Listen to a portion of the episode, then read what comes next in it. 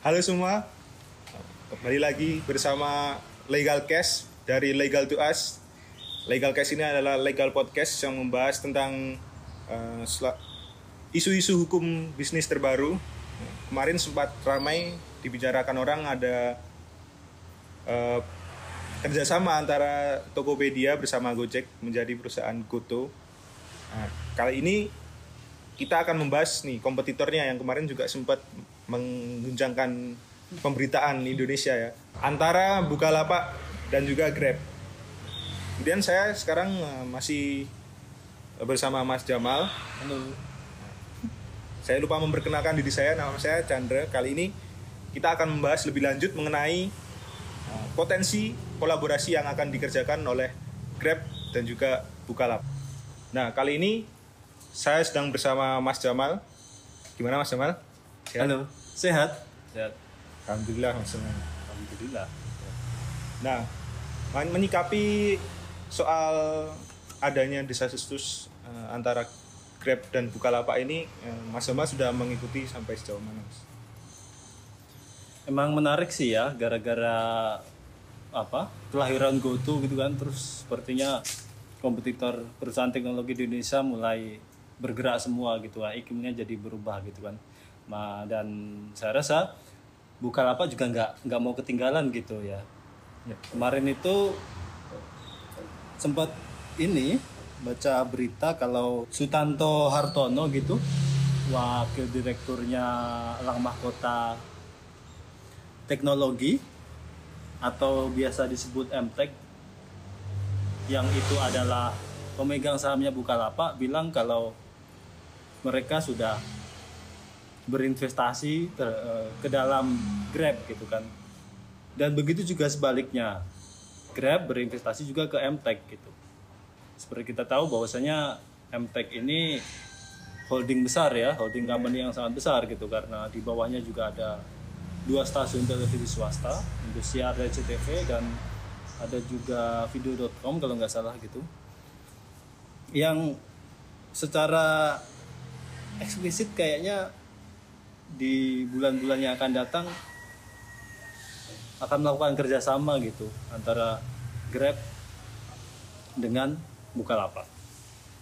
Nah ini sobat legal kemarin sempat ada berita juga bahwa uh, Bukalapak ini melepas sahamnya ke publik ya.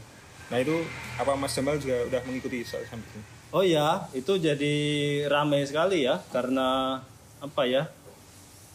Inisial offer itu gitu kan penawaran saham per, perdana dari Bukalapak ini mem, me, menjadikan uh, langkah yang saya rasa tepat gitu kan di saat e-commerce kita itu sedang naik-naiknya gitu kan dan Bukalapak kayaknya berusaha untuk tidak ketinggalan dengan mencari investor baru dengan menawarkannya di bursa efek. Nah, berarti ini termasuk langkah yang bagus ya Mas dari Bukalapak sendiri? Iya, saya rasa ada langkah yang bagus gitu kan karena iklimnya sekarang sedang ba sedang baik sih aku rasa e-commerce di Indonesia gitu. Nah, oke. Okay. Kalau begitu uh, sebelum kita masuk ke pembahasan selanjutnya mungkin dari segi bisnis ini sendiri kan ada berbagai macam bentuk kerjasama ya, Mas. Oh ya. Nah, kira-kira uh, bentuk kerjasama apa yang akan dibangun oleh Grab dan juga Bukalapak ini nanti? Ya kemungkinannya sebenarnya masih banyak ya karena uh, apa? Tentu saja uh, banyak banyak pertimbangan yang harus dilakukan dari dari manajemen dari direksi direksi MTech atau direksi Bukalapak gitu kan. Kalau secara hukum sih kemungkinannya kan ada paling nggak tiga lah ya ada merger gitu konsolidasi atau joint venture gitu kalau kita melihat GoTo berarti kan kayak semacam merger ya, semacam merger. Eh kayak kayak, kayak joint, uh, venture. joint venture. Iya, yeah. sorry. Uh, lebih pada joint venture gitu kan. Meskipun banyak media yang bilang itu merger ya, tapi saya rasa memang kurang tepat sih karena kalau bentuknya merger salah satunya mesti hilang gitu kan. Dalam artian entah itu Tokopedia, entah itu Gojek ada yang hilang gitu kan karena merger itu adalah penggabungan, penggabungan gitu kan. Nah, kalau untuk kasusnya di Bukalapak gitu kan merger ini jadi jadi pilihan yang kalau kalau dari sudut pandang orang luar kayak kita ini sulit gitu ya. Karena kalau di, kalau digabungkan kan berarti salah satunya hilang gitu kan. Sayang sayang banget dong kalau Bukalapak atau Grabnya hilang gitu kan. Makanya saya rasa itu potensinya kecil gitu. Potensinya kecil. Kalau untuk eh, konsolidasi sendiri berarti juga kemungkinannya kecil ya mas. Kalau untuk konsolidasi itu kan berarti kan seperti eh, di dalam di dalam UPT itu di istilahnya kan peleburan ya. Iya, peleburan ya konsolidasi itu. Jadi ada beberapa perusahaan gitu yang dilebur gitu kan, yang di ya yang hangus untuk membentuk satu perusahaan baru gitu kan. Berarti malah dua-dua dua-duanya hilang gitu kan kalau di apa namanya? Bukalapak sama Grabnya dua-duanya hilang. Kayaknya malah sulit lagi gitu kan. Untuk mudahnya itu kan kita ada sih contoh contohnya itu kayak Bank Syariah Mandiri, Bank Syariah. BSI ya, Bank Syariah Indonesia, Bank Syariah. Kalau konsolidasi itu nanti bentuknya kayak Bank Syariah Indonesia gitu. Jadi kayak berbagai bank syariah gitu kan, BNI Syariah, BRI Syariah sama Mandiri Syariah ya kalau nggak salah ya. Iya. Tiga ya. Tiga. Tiga terus dilebur gitu kan, hilang semua jadi satu Bank Syariah Indonesia gitu. Nah, itu konsolidasi gitu. Dan kayaknya potensinya kecil sih untuk itu. Berarti kemungkinan terbesarnya itu adalah menyusul eh, Gojek dan Tokopedia juga untuk membuat suatu perusahaan baru berbentuk joint venture gitu. ya. Iya. Kalau perusahaan kalau keberar ke dengan membuat perusahaan baru yang itu bisa menyambungkan dua market dari Grab dan Bukalapak gitu kan itu kan malah lebih memungkinkan untuk menguatkan market market cap mereka gitu kan. Volume volume market mereka gitu kan. Karena Bukalapak masih yang artinya konsumennya juga akan tetap bertahan. Grabnya masih yang artinya juga konsumennya masih ada gitu kan. Dan disambungkan sehingga memungkinkan untuk me- mendapatkan konsumen baru karena kolaborasi ini karena kemudahan-kemudahan yang mungkin didapat dari perusahaan penyambung atau yang meluaskan pasarnya itu. Nah, eh, melihat geliat yang terjadi di persaingan antar unicorn dan dekakorn di Indonesia ini kira-kira apa mas yang men-trigger itu semua? Iya tentu saja persaingan ekonomi kan gitu kan. Bagaimana yo layaknya apa namanya arena persaingan gitu kan. Kalau kita tidak bisa mengakumulasi sumber daya yang yang setara gitu kan atau yang besar gitu kan ya sulit untuk bersaing gitu kan. Saya rasa kolaborasi antar berbagai unicorn dekakron yang ada di Indonesia ini tidak jauh dari cara cara pikir seperti itu gitu kan. Oh, berarti ini kemungkinan apakah akan memicu pesaing-pesaing yang lain? Misalnya kayak Shopee itu untuk mencari partner apa gitu untuk dijadikan eh, kerjasama yang serupa?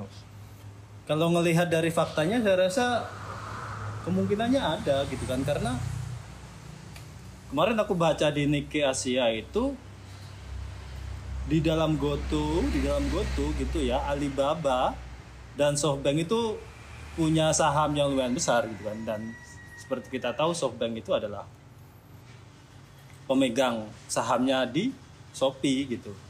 Jadi kayak sebenarnya kemungkinan-kemungkinan itu bisa aja terjadi gitu kan. Bagaimana Shopee apakah Shopee akan mencari partner lain gitu kan sehingga dia bisa memperluas pasarnya yang yang yang saat ini adalah terbesar gitu kan e-commerce eh, e-commerce di Indonesia gitu ya. Di, dari segi transaksi dan macam-macamnya gitu ya. Saya rasa potensinya tetap ada.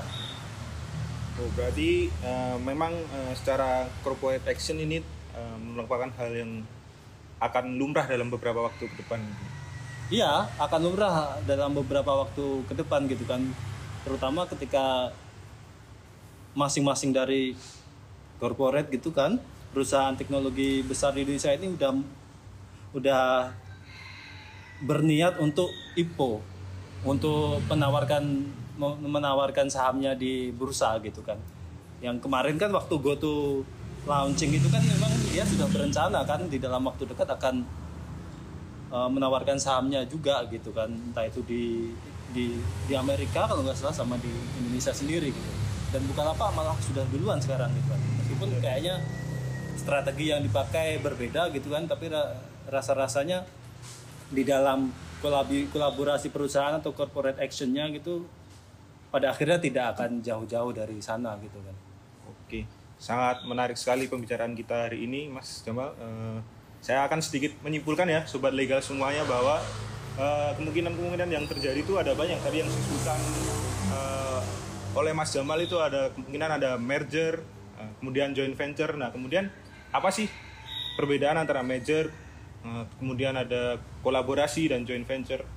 Kalau merger itu tadi antara dua perusahaan dilebur menjadi salah satu perusahaannya, begitu kan ya Mas Jamal? Iya, eh, Kemudian kalau kolaborasi itu misalnya dua perusahaan itu melebur jadi satu membe- membentuk sebuah perusahaan baru. Kemudian dua-duanya hilang. konsolidasi. Ya, konsolidasi. Ya. Kemudian untuk joint venture sendiri antara dua perusahaan itu tadi em, bekerja sama untuk mendirikan sebuah perusahaan baru eh, untuk menjadi holding mereka, gitu ya, Mas.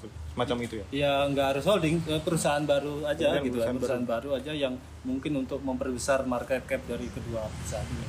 Nah itu itu tadi adalah berbagai macam usaha di bidang korporat untuk berkolaborasi atau bekerja sama lah untuk memperluas eh, jangkauan mereka, memperluas eh, pendapatan mereka, ya mengembangkan usaha mereka lah intinya.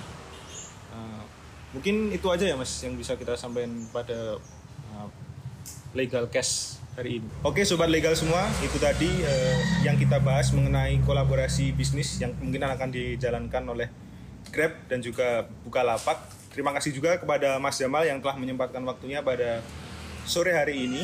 ya sama-sama Jangan lupa sobat legal semua untuk tetap menyaksikan di channel Legal to Us setiap hari Sabtu pukul 6 sore. Terima kasih sobat legal semua. Jangan lupa like, komen, dan subscribe. Dan juga sampaikan eh, terkait untak-untak kalian terkait hukum di kolom komentar semua.